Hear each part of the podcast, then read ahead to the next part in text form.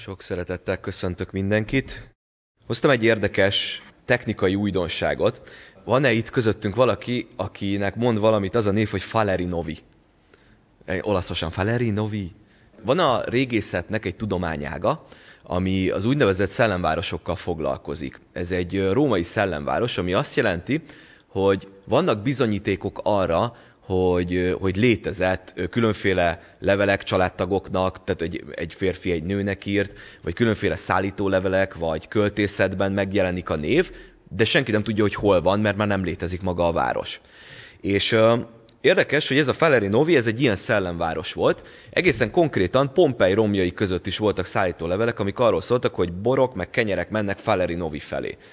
És hosszú évtizedekig ismeretlen volt ez a város, ez a szellemváros az ember a, a régészek előtt, de körülbelül egy ilyen 15 évvel ezelőtt találtak egy, egy szerelmes levelet, ami egészen konkrétan megnevezte, hogy kb. hol lehet Faleri Novi. Azt mondta, hogy Rómától, a nagy római birodalom fővárosától, most római mérföldben fejezték ki, hogy 50 kilométerre északra. Na most ezzel sikerült egy ilyen ameri- vagy egy angol-olasz régész csapatnak sikerült leszűkíteni a területet 30 négyzetkilométerre, ami egy ilyen 6x5 kilométeres terület, ami eléggé nagy. És hogy ne legyen egyszerű ez a történet, ez a terület az olasz mezőgazdaság legnagyobb vállalatának a tulajdonában áll, ami a jelentős részt termeli az olasz GDP-ből. Tehát csak úgy nem lehetett fölásni ezt a területet, ez a lényege. Kiszámolták, hogy körülbelül olyan, olyan 20-30 millió dollárba került volna ennek az egész ásatása, hogy megtalálják a várost, amit feltételeztek, hogy csak ott van, hiszen egy levélben volt csak rá utalás. És itt a tudósok nagy része kiszállt, de volt egy angol, név szerint Martin Millet, aki, aki a megszállottjává vált ennek a városnak. Meg volt győződve arról, hogy ez a város ott van, ez a város ép, és ez a város nagyon sok információt adhat a kora, meg a késő római birodalom időszakáról is. És az egyéb munkái mellett nyilván semmilyen finanszírozást nem tudott erre a, erre a projektre találni, mert ez egy szellemváros, nem lehet tudni, hogy létezik-e valójában, vagy hogy hol van, ott van-e azon a területen. Tehát az, hogy most megkér vállalatokat, és azok kifizetik, ez nem játszott.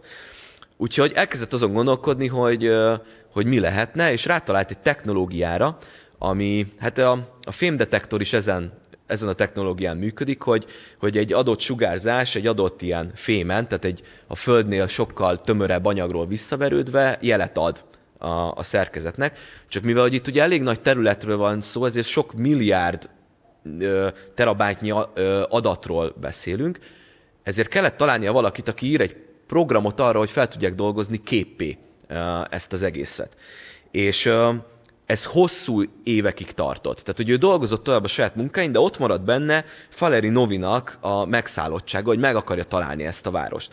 És csak hogy egészen ilyen szürreális legyen az élmény, hogy talált egy kirúg, az egyetemről kirúgott programozót, aki, aki hosszú éveken keresztül az adatokat, amiket, amiket, amiket gyűjtöttek egy ilyen, egy, ilyen, egy ilyen földszkennerrel, amit ők szerkesztettek meg, tehát egy régész, meg egy kirúgott informatikus, elkezdték feldolgozni adatokká, és körülbelül egy 5 kötőjel 6 évnyi kutatás után a következő képet kapták, amelyről egy ilyen mini videót hoztam, aminél az lett a lényege, hogy, hogy kiderült, hogy, hogy igazuk volt. Tényleg létezik a város, és tényleg megtalálták ezt a várost. Itt lehet látni, hogy hogyan szkennelnek. Tehát az egész város, ez egy ilyen, megközelítőleg egy ilyen 5-6 négyzetkilométeres terület volt. Hosszú évekig tartott, amíg, amíg megtalálták, de kiderült, hogy 8 méterrel a föld alatt tényleg ott van egy egész város. Ráadásul kiderült a kutatásokból, hogy mind római kori istenek templomait, mind egy keresztény templomot is tartalmaz, tehát hogy elég hosszú ideig állhatott fenn ez a város. Általában a régészetben, főleg a római kori régészetben, ha találnak egy istálót, találnak egy gazdaságot, annak már nagyon örülnek, mert rengeteg információt lehet kivenni. Egy város az ennél sokkal fontosabb, mert abban nagyon-nagyon sok olyan adat van, temetkezési helyek, stb., amiből nagyon... És ebből lehet látni, hogy egy embernek a megszállottsága, és egy embernek a meggyőződése egy dologról hogyan képes átírni egy egész iparágat, mert ha belegondolunk, mostantól a régészetben ásni sem kell, hogy megtaláljunk városokat. Azért hoztam ezt a példát ma reggel, mert az a rész, amit hoztam a Bibliából, az ugyanígy egy, egy meggyőződött, egy megszállott emberről fog szólni, csak egészen más szempontból. Nehémiás elhívásáról szeretnék ma beszélni. Nehémiás könyve első rész, 1-től 11-ig, így hangzik az Isten igéje, Nehémiásnak, Hakaljá fiának a története. A 20. évben, Kiszlév hónapban történt, amikor Súsán várában voltam, hogy megérkezett hozzám egyik rokonom Hanáni, és vele együtt néhány Júdából való férfi. Kérdezősködtem tőlük a megmenekült júdaiakról, akik a fogság után megmaradtak, meg Jeruzsálemről. Elmondták nekem, hogy azok, akik a fogság után megmaradtak, nagy bajban és gyarázatban élnek abban a tartományban, Jeruzsálem várfala pedig csuparés és kapui tűzben égtek el. Amikor meghallottam ezeket, napokon át ültem, sírtam és gyászoltam, böjtöltem és imádkoztam a mennyisten előtt, és ezt mondtam, Ó, Uram, menny Istene, te nagy és félelmetes Isten, te hűségesen megtartod a szövetséget azokkal, akik szeretnek téged, és megtartják parancsolataidat. Fordulj hozzám figyelmesen, tekints rám, és hallgass meg szolgád imádságát, aki most éjjel-nappal imádkozik előtted a te szolgáidért, Izrael fiaiért. Vallást teszek Izrael fiainak a vétkeiről, amelyeket elkövettünk ellened. Védkeztem én is, és atyám háza népe is. Nagy gonoszságot követtünk el ellened, mert nem tartottuk meg azokat a parancsolatokat, rendelkezéseket és törvényeket, amelyeket szolgádnak Mózesnek adtál. Emlékezz vissza arra az ígéretre, amelyet kijelentettél a te szolgádnak Mózesnek. Ha ti hűtlenek lesztek, én szétszélesztelek benneteket a népek közé. De ha megtértek hozzám, megtartjátok a parancsolataimat, és teljesítitek, teljesítitek azokat, akkor ha az ég széléig üzletelek is el benneteket, még ott is összeszedlek és elviszlek benneteket arra a helyre, amelyet kiválasztottam, hogy ott lakjék az én nevem. Hiszen a te szolgáid ők és a te néped, akiket megváltottál hatalmaddal és erős kezeddel. Ó, Uram, méltast figyelemre a te szolgád és szolgáid imádságát, akik boldogok, hogy félhetik a te nevedet. Adj ma sikert a te szolgádnak, és add, hogy legyen hozzá irgalmas az az ember. Én ugyanis a király pohárnoka voltam. Nehémiás ö, időszaka, ugye itt, amit itt az elején is mondta, hogy, hogy a 20. évben ez, ez az uralkodó, az az Artaxerxes évének a 20. éve, ez a Perzsa birodalomban vagyunk, és a templom építés után, tehát az a, a babiloni fogság végén visszamennek, Izrael egy része megy csak vissza Izrael területére, és elkezdik felépíteni a templomot, ami nagyon hosszú ideig tart, nagy nehézségek vannak, mert a környező népek minden módon meg akarják ezt akadályozni. És uh, azt tudni kell, hogy azért a templom építésével kezdték, és ez csak mostában tűnt föl nekem, mert a babiloni fogság azért történt Izrael életében, mert hosszú ideig nem emlékeztek meg az Istenről. Hosszú ideig nem tartották meg az Istenre való emlékezést, az ünnepeket. Egy idő után elhagyták az Istent. És lett egy ilyen vegyes bálványokkal, meg az Istennel vegyített közös ilyen Isten képük, ami, amiben már igazán nem volt benne az Isten, az egy Isten. És éppen ezért, amikor véget ér a babiloni fogság, és visszatérnek a, a földjükre, Izrael földjére, akkor a legelső az, hogy helyreállítják az Isten dicsőségének a helyét.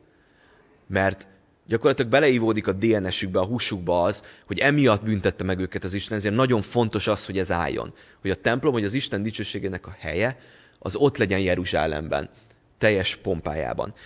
És felépül ez a templom, de megáll ez az építkezés, és elkezdődik egy, egy nagyon furcsa folyamat, ugyanis ekkor kezdődik az arab betelepülés a sínai részen, meg az, hát ma már Alapfélsz, arab félszigetnek hívjuk, de akkor még nem ez volt a neve, elindul egy ilyen mini, mini népvándorlás nyugatról, nem keletről nyugat felé, és emiatt ez az okozza, hogy az Izrael környékén élő népek, az emóriakra elésen rá, rávándorolnak, rányomulnak Izrael népére. És ez rengeteg konfliktus szül Izraelben. Ez az, amikor megérkezünk Nehémiás történetében, Nehémiás életében, ugyanis Nehémiás felfogja azt, hogy ez a nyomás, ez nyomás Izraelen. A fal, amiről, amiről itt, ami miatt itt Nehémiás sír és böjtöl, az azért fontos, mert ebben az időszakban a, a fal nagyon nagy túlerőt is képes volt visszatartani. Egészen konkrétan négy-ötszörös túlerővel is meg tudott küzdeni egy várfalal rendelkező város.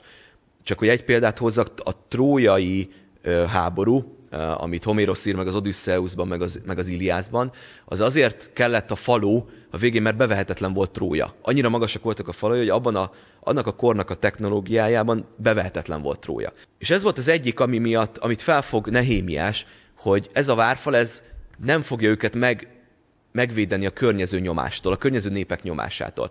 Nem fognak tudni úgy tárgyalni velük, hogy nincsen olyan erő, nincsen egy olyan eszköz a kezükben, amivel megakadályozhatnák a túlerőt, mert túlerőbe voltak, hiszen nem egész Izrael tér vissza ekkor még. A másik része viszont, ami ennél is fontosabb, az az, hogy a falnak egy lelki vonatkozása is volt, és sőt, ez, ez, ez, ez a legfontosabb része.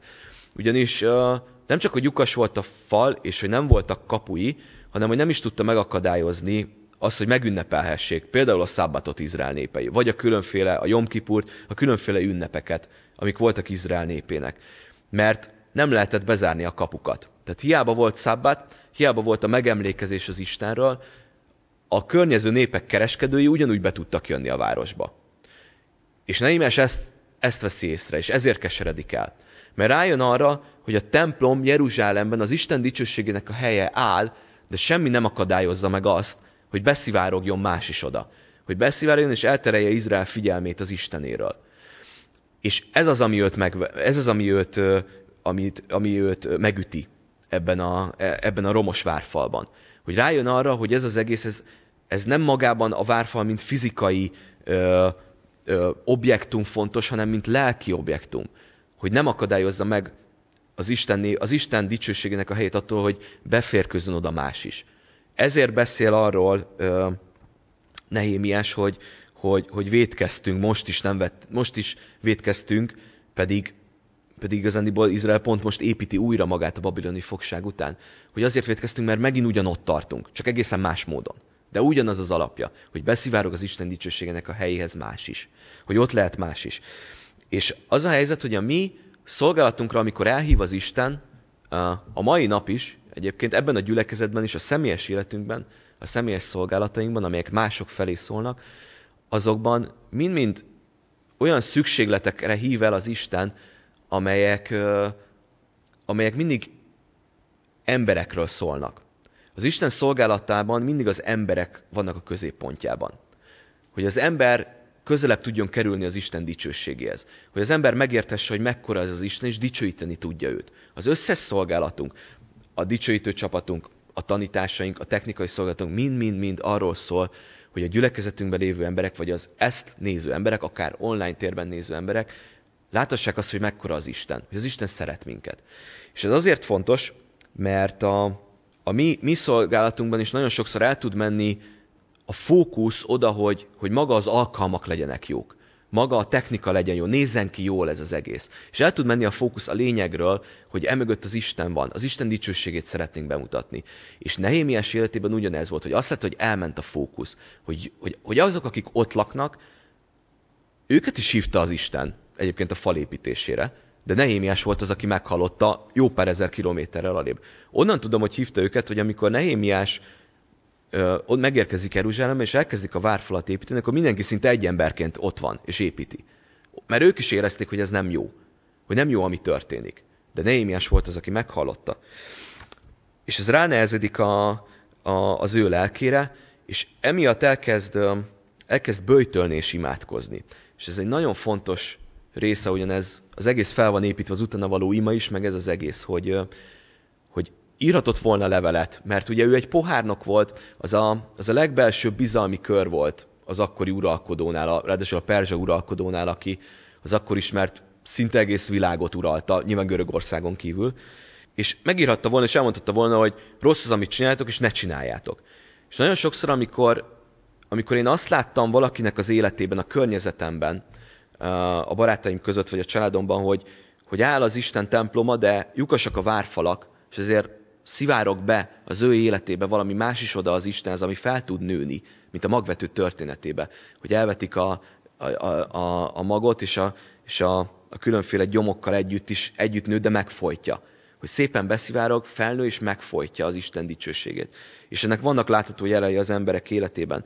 Hogy a legrosszabb, amit tettem akkor, hogy egy ilyen törvénykező módon oda mentem, és elmondtam, hogy, hogy rossz az, amit csinálsz, és ne csináld. Mert az igazság az Isten szeretete és kegyelme nélkül az olyan, mint a valakinek a szívébe késdöfnénk, hogy csak halált okoz, semmi mást. Az Isten igében az Isten igazsága az, hogy az Isten utálja a bűnt, és szereti az embert, de a bűn elválasztja az embert az Istentől. Ez nem úgy történik, hogy ez van, és ne csináljátok. Nem, az Isten adott egy megoldást rá. Mert az Isten igazsága az Isten szeretetével és a kegyelmével együtt értelmezhető az Isten igéjében. Ez azért fontos, mert a mi életünkben is így van. Ha valakinél látom azt, vagy akár itt Nehémiás látta ezt Izrael életében, és azt mondta volna, hogy ne tegyétek ezt, és csináljátok ezt, és hogy tehettétek, hogy tehettétek ezt amúgy is, az nem jelvezetett volna megoldásra. Mert rájött arra, hogy az Isten kegyelmére és a szeretetére van itt szükség. Hogy nincs ott egy vezető, nincs ott valaki, aki ezt az egészet a, a meggyőződésévé tenni, és, és felbuzdítaná a népet e, ennek a falnak az építésére. És éppen ezért érdekes az, ahogyan elkezd, mert elkezd ült, sírt, böjtölt és imádkozott. Ezt írja ennél a résznél az Isten igéje. Hogy én azt gondolom, hogyha az én életemben eljön valakinek az életébe való belépés, hogy lyukasak a falak, vagy az én életemben lyukasak a falak, és más oda jön hozzám, akkor én, én vágynék arra, hogy így jöjjön oda, hogy böjtöljön és imádkozzon érte. Mert ez egy teljesen más látásmód. Ha, amikor úgy mentem oda, hogy imádkoztam azért az emberért, böjtöltem azért az emberért, ugye lemondtam a szükségletekről azért, hogy odafigyeljek az Istenre, akkor, akkor azt vettem észre, hogy, hogy elkezdtem érteni, hogy az Isten hogyan tekint rá. Mert itt mi mindannyian a gyülekezetben is az Isten gyermekei vagyunk. Nem véletlenül van az a, az, az Isten igébe, hogy, hogy a sajátodban, vagy másikban észreveszed a szákát, de a tiédbe a gerendát nem. Mert ez, ez mostában értettem meg, hogy ez arról szól, hogy ő is az Isten gyermeke. Ő vele szemben is, vagy, vagy velem szemben is őt megvédheti az Isten tőlem.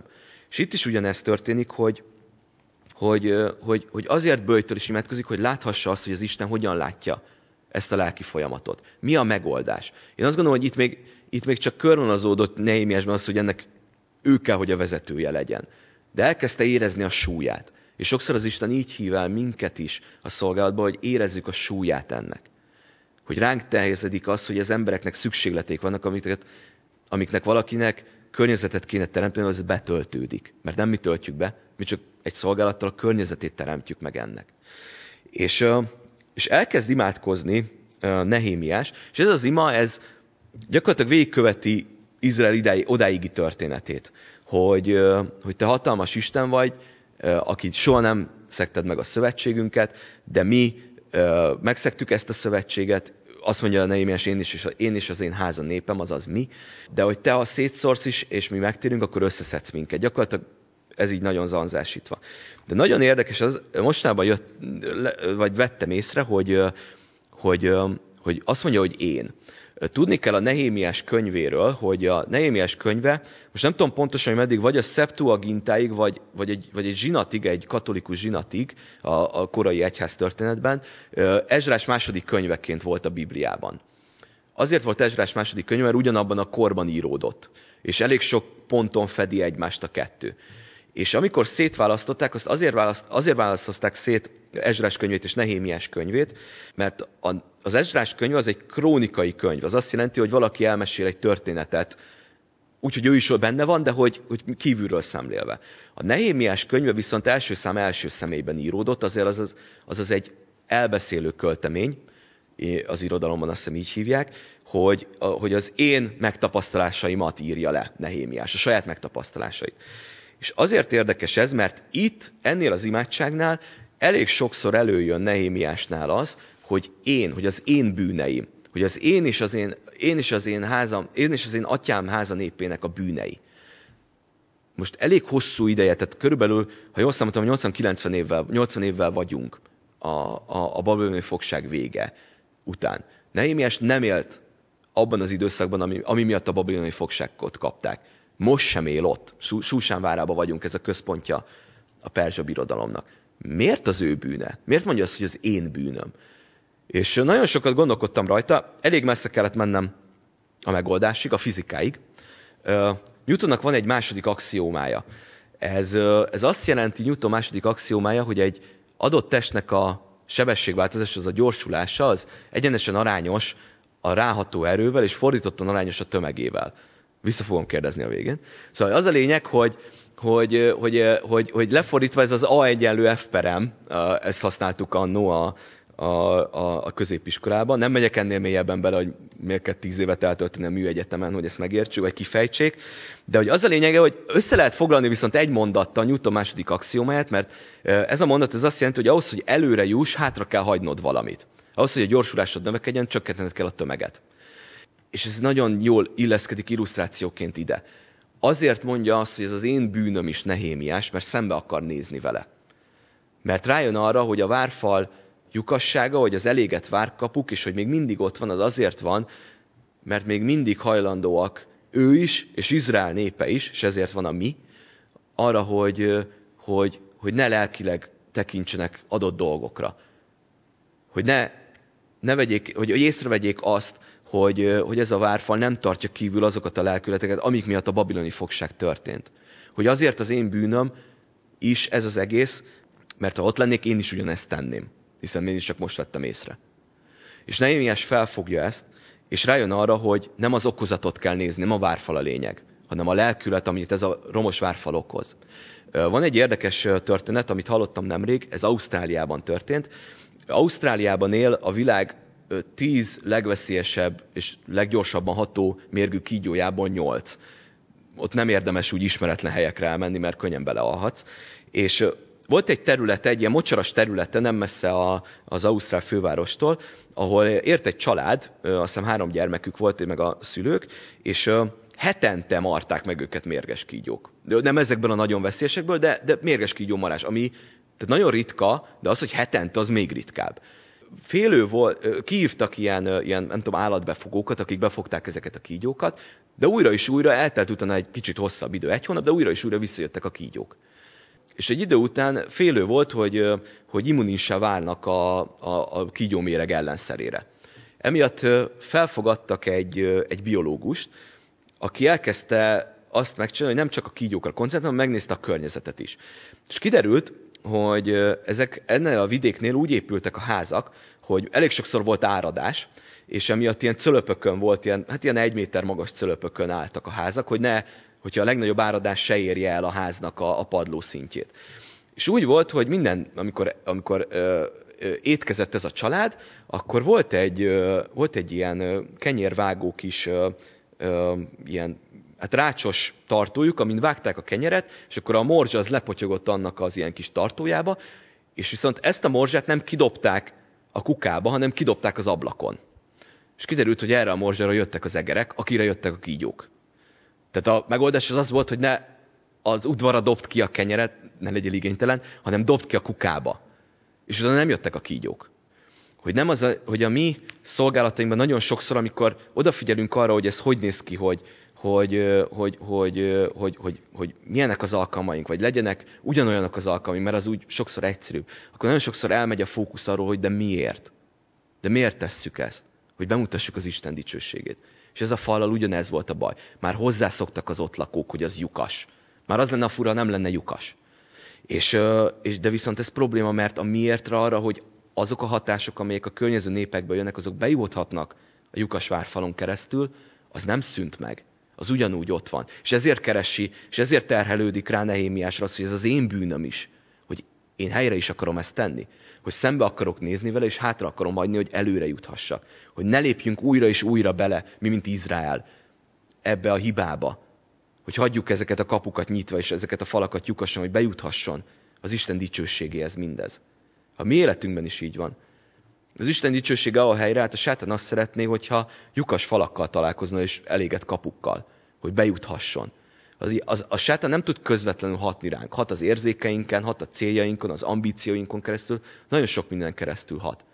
Ezért kellenek várfalak az életünkbe, hogy ne juthasson be az Isten szentéig, az Isten gyülekezetéig, az Isten, az Isten jelenlétéig az életünkben.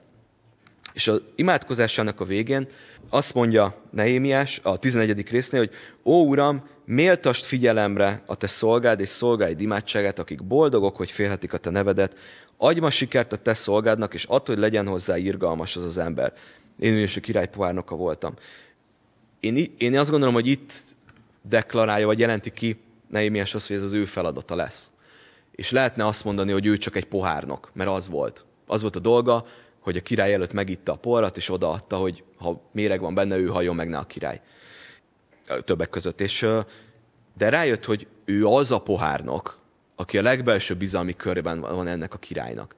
Éppen ezért elég sok mindent el tud intézni.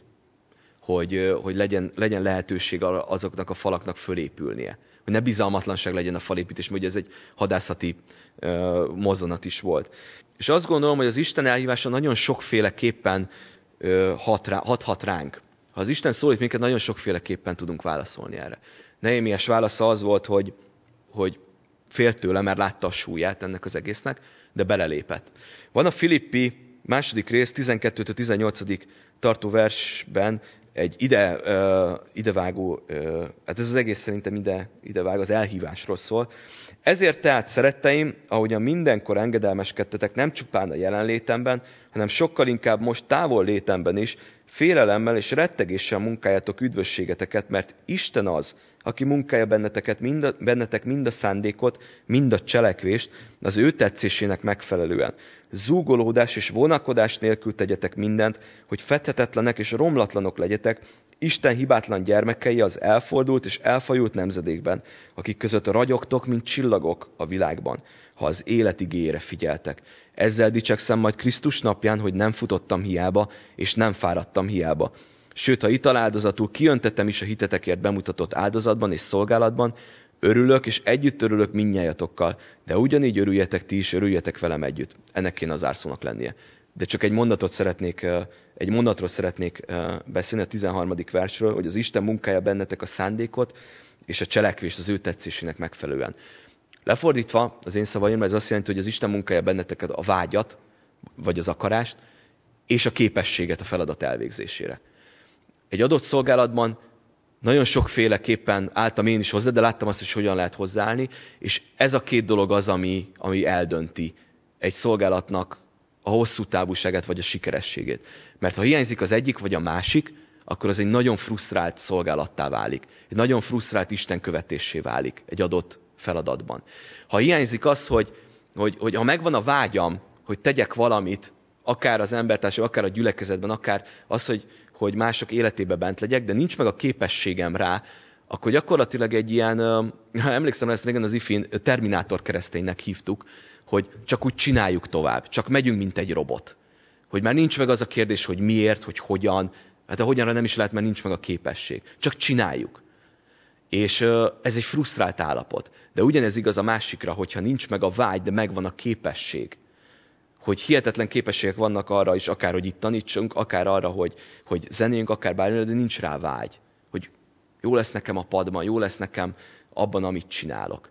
Hogy a képességek ellenére az, hogy nincs meg a vágy, ugyanúgy egy frusztráltság, ugyanúgy egy ürességérzet, ugyanúgy egy, egy nem tevés, egy lyuk, lyukas várfalakat jelenthet hogy az Isten azt szeretné, hogy, a, hogy az, a vágy, a szolgálatra és a képesség ugyanúgy ott legyen az életünkben. Éppen ezért én azt gondolom, hogy minden egyes nap az Isten hív minket az ő szolgálatára. Akár személyesen a családunkban, akár a barátaink felé, akár a, az Isten még nem ismerő munkatársaink, barátaink, sportolótársaink felé, a családunkban, a gyermekeink felé.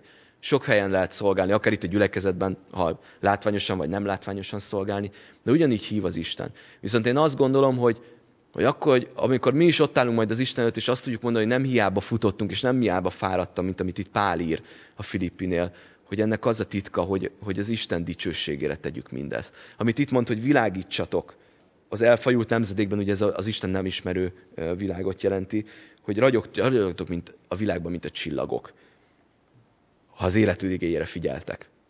Hogy kutassuk és vegyük észre azt, hogy az Isten hív minket egy szolgálatra. Most egy mérföldkőz érkezett a gyülekezetünk a szavazáshoz, ami hosszú időre meghatározhatja a gyülekezetünk jövőjét, meg is fogja. Én azt gondolom, hogy, hogy nagyon jó, hogy elérkezhettünk ide, de a gyülekezetünk, a gyülekezetünk tagjainak az Isten ismeretén fog erősödni. Pontosan azt fogjuk megtenni, amennyire erősnek hisszük az Istent. Ez egy örök igazság. Ezt tette Neémiás is. Annyira erősnek gondolta, hogy elindult pohárnokként falat építeni. Egy pohárnok. Nem tudod, de az Isten megadta neki a képességet. Meg volt a vágy, az Isten megadta a képességet.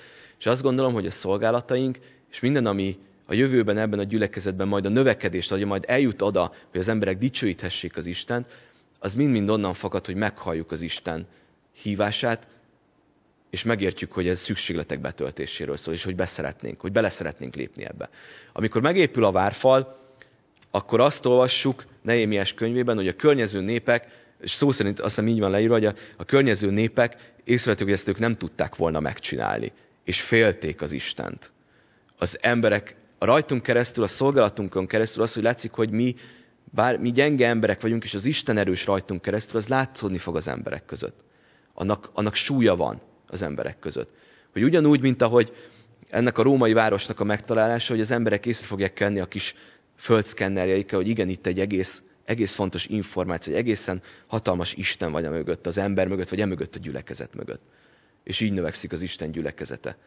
Hogy az, ember, hogy az Isten elhív embereket, és az emberek hallják az Isten hangját az Isten igéjében. Úgyhogy ezért szeretnék imádkozni értünk, mint gyülekezet, és utána dicsőítünk. Köszönöm, mennyei édesatyám, a mai napot. Köszönöm, Uram, azt, hogy, hogy advent első vasárnapján emlékezhetünk arra, hogy, hogy te hosszú évszázadokon keresztül készítetted elő azt, hogy, hogy az emberek, embereket meg szeretnéd menteni, Uram. Hogy nem kell kallódniuk a saját igazságaik között, hanem van a tiéd, Uram, amely megment minket. Köszönöm, Uram, azt, hogy te nem csak helyreállítottad bennünk a te dicsőségednek a helyét, a te templomodat, Uram, hanem körbevettél várfalal is minket. Uram, én imádkozom azért, hogy, hadd lehessen ebben a gyülekezetben erős várfal, hadd lehessen az mi életünkben, a gyülekezet tagjainak az életében erős várfal. Köszönöm, Uram, az előttünk álló időt. Köszönöm, Uram, azt, hogy a java még csak hátra van. Köszönöm, Uram, hogy a Te dicsőségedet hirdethetjük. Köszönöm, Uram, azt, hogy, hogy, hogy a templomod minden egyes nap bővülhet, és hogy védesz minket, Uram. Imádkozom azért, hogy hadd tudjunk a Te képességeidet, a Te kezedbe letenni, Uram, a megoldhatatlan nehézségeket, az áthatolhatatlan falakat, Uram, vagy a, vagy a, vagy a leomló lyukas falakat, Uram. Add, hogy bed legyenek ezek foltozó, hogy megúvják a Te dicsőségedet az életünkben, hogy ne, soha ne veszítsük el, Istenem, hogy, hogy a Te szentek szentje ott vagy a mi szívünkben, Uram. Köszönöm azt, hogy minden nap ez lett, és kérlek add, Uram, hogy, hogy ez nyilvánvaló legyen. Köszönöm, Uram, azt, hogy erre hallgatnak az emberek, és add, Uram, hogy képesek legyünk szavakba is önteni mindezt. Amen.